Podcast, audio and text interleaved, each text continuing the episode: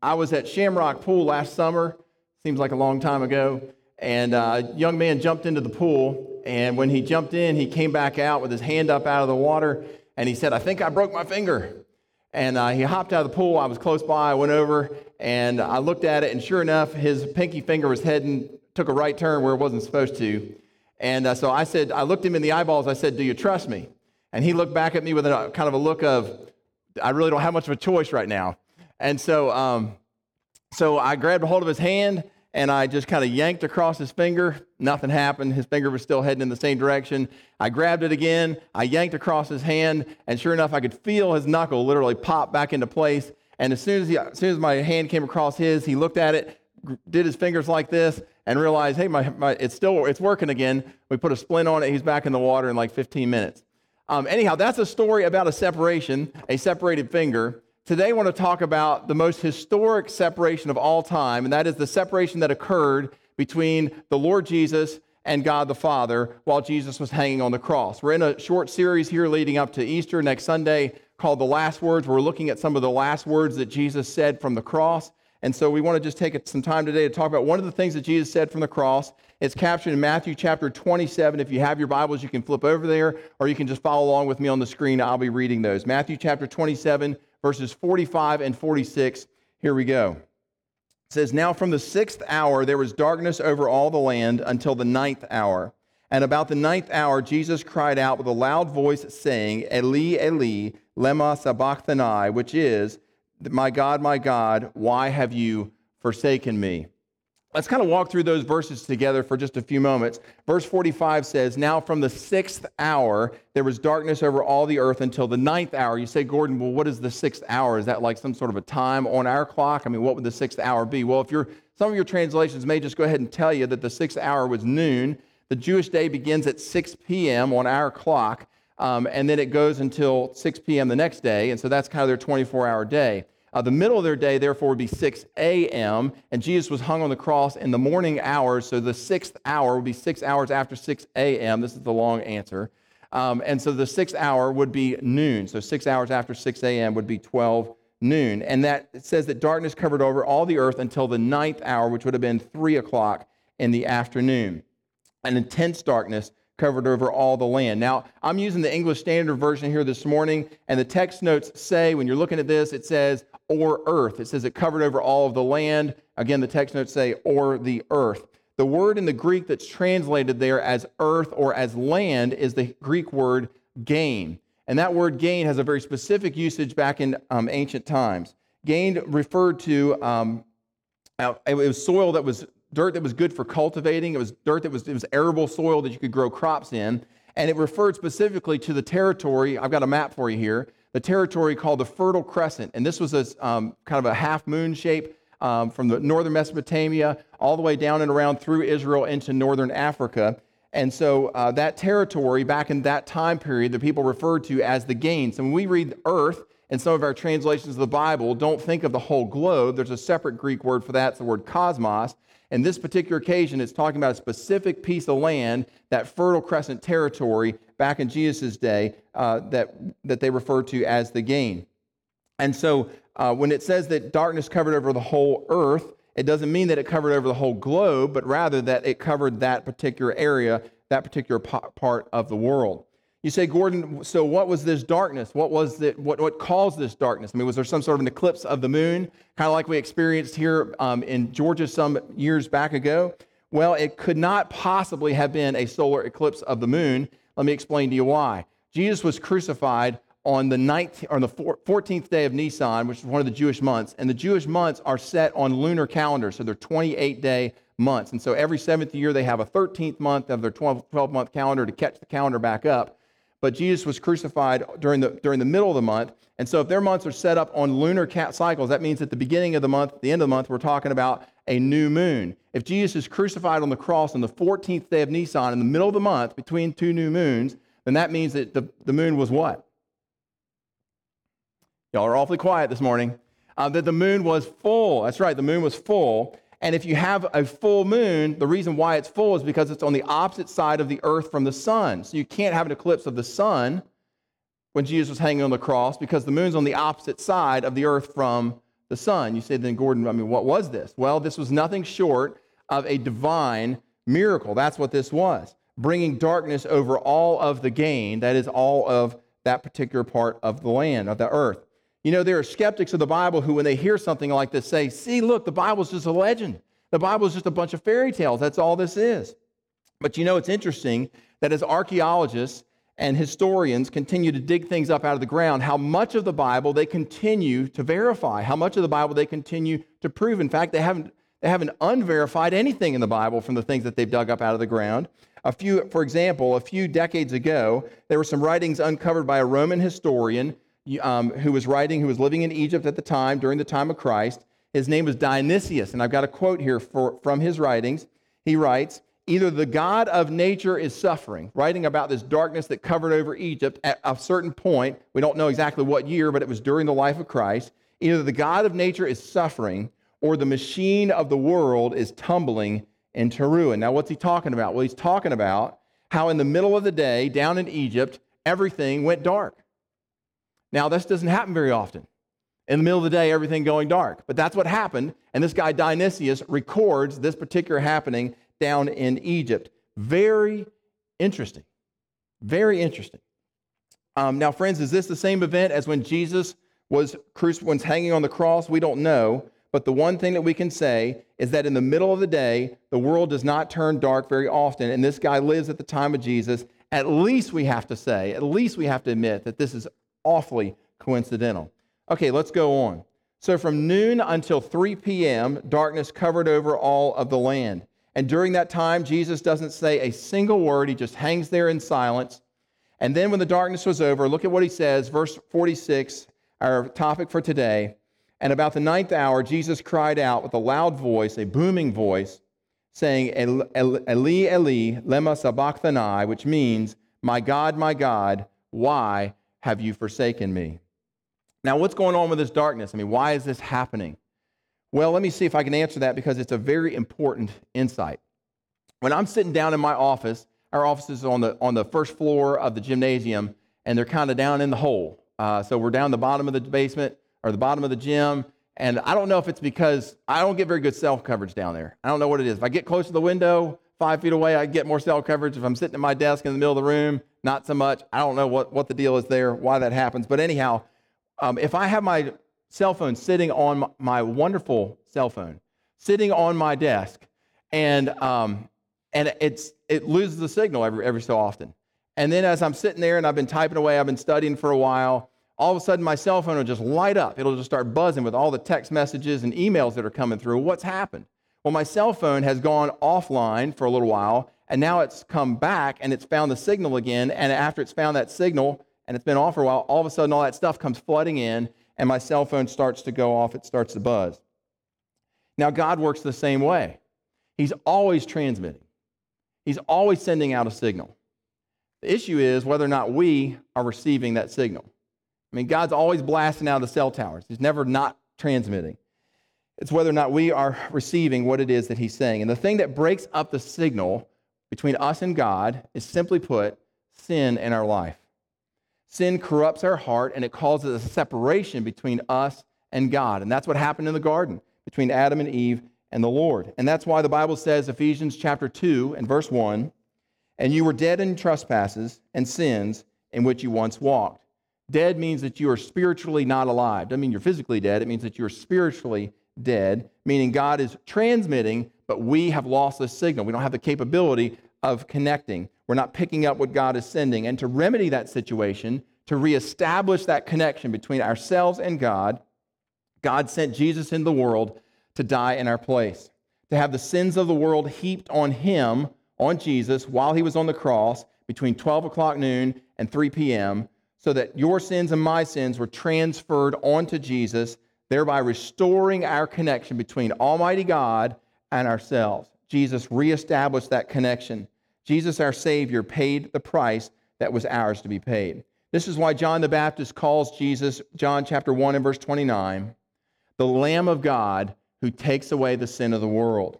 This is why Isaiah, the Old Testament prophet, wrote Isaiah 53 and verse 6 All we like sheep have gone astray. We have turned every one of us to his own way. Now, listen for the transfer. And for this reason, the Lord has laid on him, on Jesus, the iniquity of us all. How about 2 Corinthians chapter 5 and verse 21? Paul writes, For our sake, God made him, that is Jesus, to be sin who knew no sin, so that in Jesus we might become the righteousness of God. One more for you 1 Peter 2 and verse 24. And he himself, Jesus, bore our sins in his body on the tree. Do you see the transfer from us to Jesus? He bore our sins, your and my sins, on the cross while he was hanging there. You say, okay, Gordon, I get your point. But how did God do this? I mean, how could God take the sins of people that hadn't even committed them yet and place them on the cross? You know what, friends? I have no idea.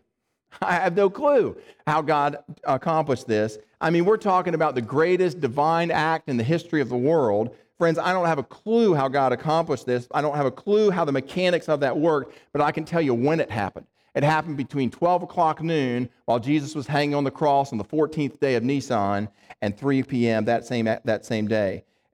Verse 46.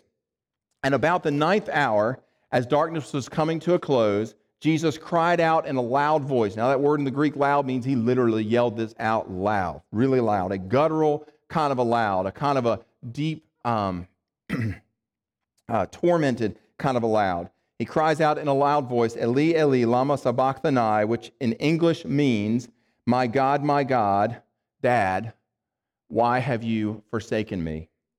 You say, Gordon, why would God, why would God do that? Why would the Father abandon the Son? Seems like a horrible thing for him to do. Why would he do that, especially in a moment of severe agony?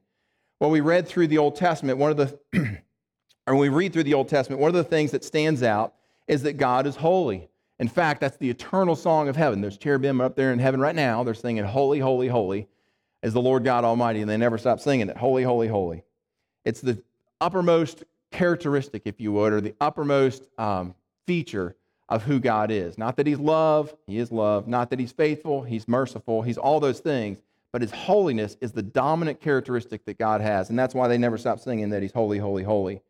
Friends, when we have sin in our heart, it separates us between ourselves and a holy God. And when Jesus bore our sins in his physical body on the cross, it separated him from God the Father. In those three hours, as the sins of the world were being heaped on Jesus, a breach occurred between God the Father and God the Son. And the darkness that covered over the world was merely a symbol of this breach, of what was happening in the divine relationship that God the Son had become corrupted with our sin, and that God the Father had to distance himself. So Jesus cries out, My God, my God, Dad, why have you forsaken me? Friends, God cannot tolerate sin even in his own Son. Jesus knew that this was going to be bad, but he didn't know that it was going to be this bad. And so he cried out in agony. Folks, this is the climax of Jesus' ministry. This is mission accomplished on the cross. And what's interesting is that Jesus says three more things from the cross, and then just, I mean, right after he says this, he says three more things, and then boom, boom, boom, he says them, and then he dies. He expires. You know, I think it's safe to say that just about anybody in the world knows that Jesus died on the cross. Jewish people know that Jesus died on the cross. Muslim people know that Jesus died on a cross. Agnostics or secular atheists know that Jesus died on a cross. The whole world knows that Jesus died on the cross. But the one thing many of them don't have a clue about or the foggiest notion about is why Jesus died on the cross.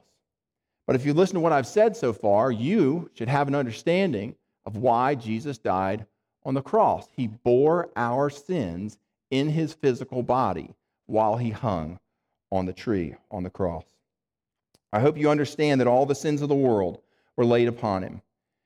Um, I don't understand how that happened. I don't understand, again, the mechanics of it, but I do know when it happened and that it happened. And that the cross is where Jesus Christ, in order to pay for our sins, was willing to be separated from God for a little while so that we would not have to be separated from God for eternity. And so, if you joined us this morning and you've never embraced Jesus Christ as your Lord and Savior, you've never appealed to Him for the forgiveness of your sins, you've never looked to the cross of Christ as the place for your where you're going to find uh, your eternal destiny, And I'd like to suggest to you this morning that that information about Jesus hanging on the cross and bearing your sins, friends, that that needs to be personalized.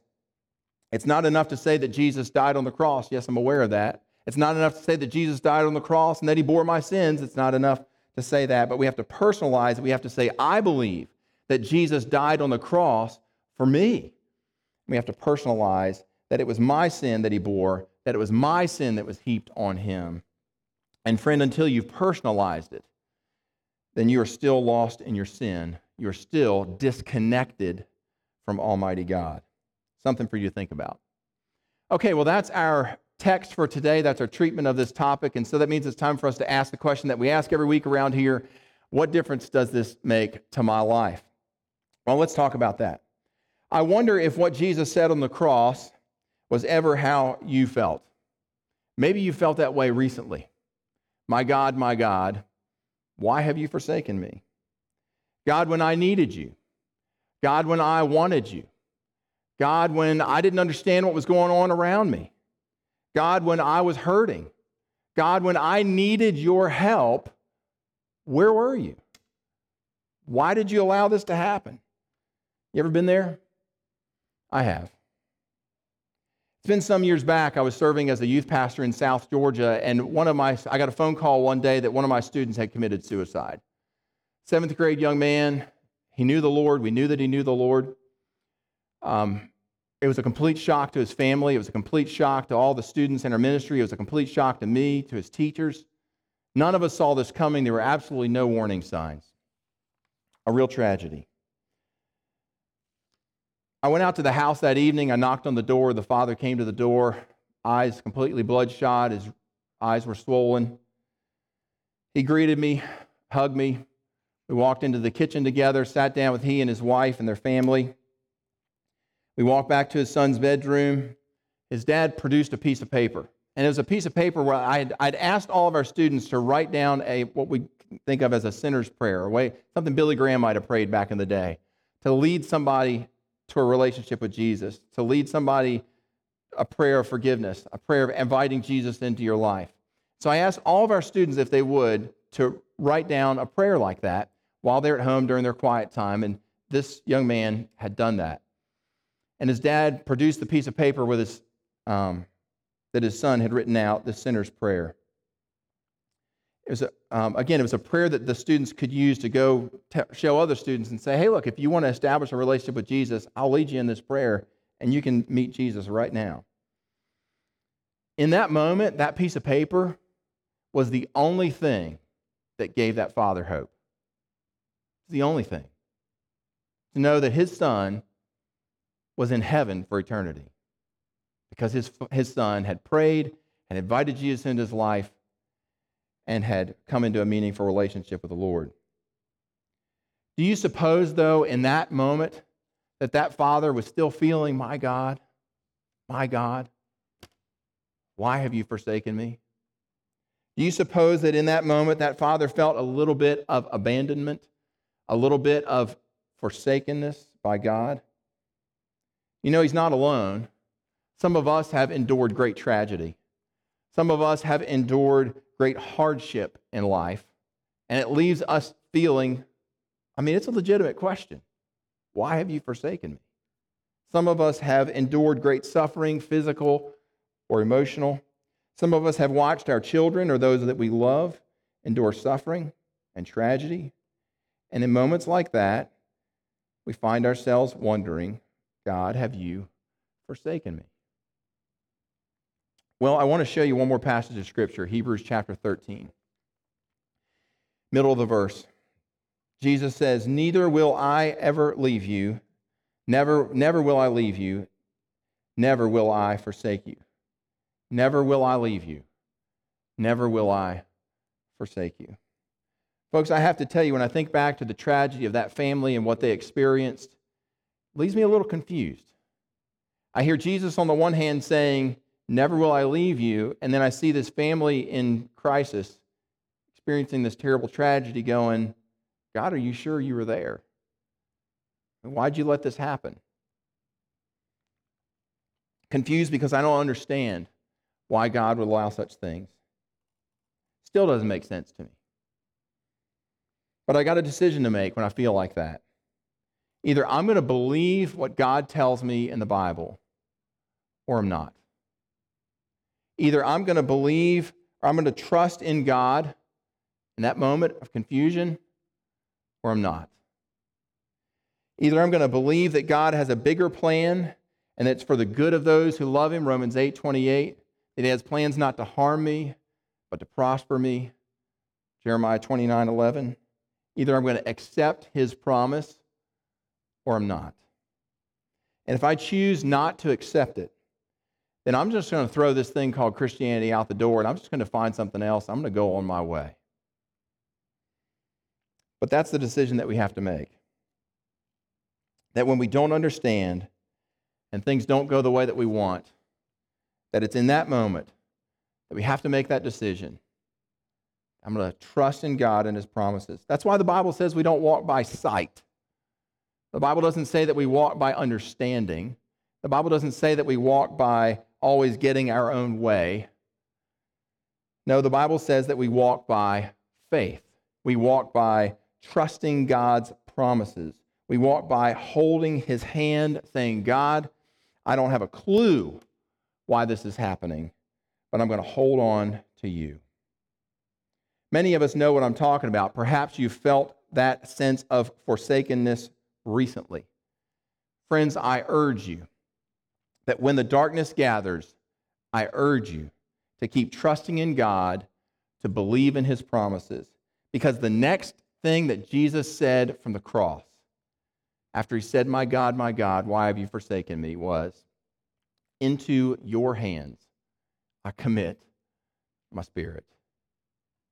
There's the Lord Jesus for us saying exactly what we need to say. Oftentimes, when I'm praying with people at the hospital, they're getting ready to go into surgery or they've just experienced some intense loss. I'll pray with them at the end of the prayer God, it is into your hands that we commit this person. It's into your hands that we commit this situation. And then I'll follow it up with the words, because that's the very best place in the world for any of us to be.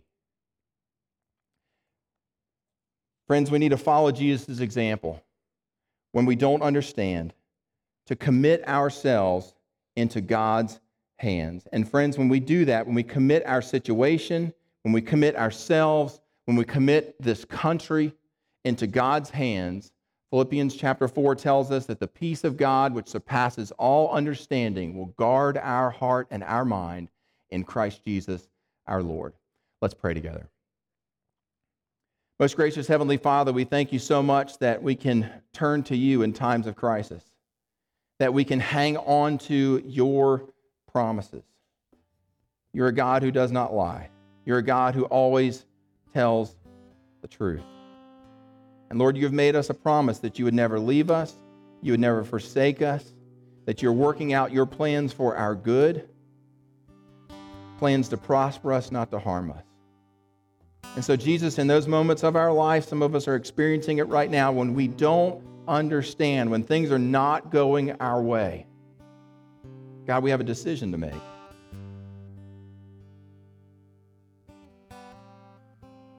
And today, in these quiet moments, Lord, we say to you, we believe. We trust you. It's into your capable hands. We commit the situation. It's into your capable hands that we commit our loved ones. It's into your hands. We commit all this uncertainty. Because, Lord, that is the very best place in the world for any of us to be. We pray all this in the strong name of Jesus. Amen. Thanks for joining us today. We love you. We miss you. We look forward to being with you in our prayer Zoom prayer service tomorrow evening. Have a blessed day.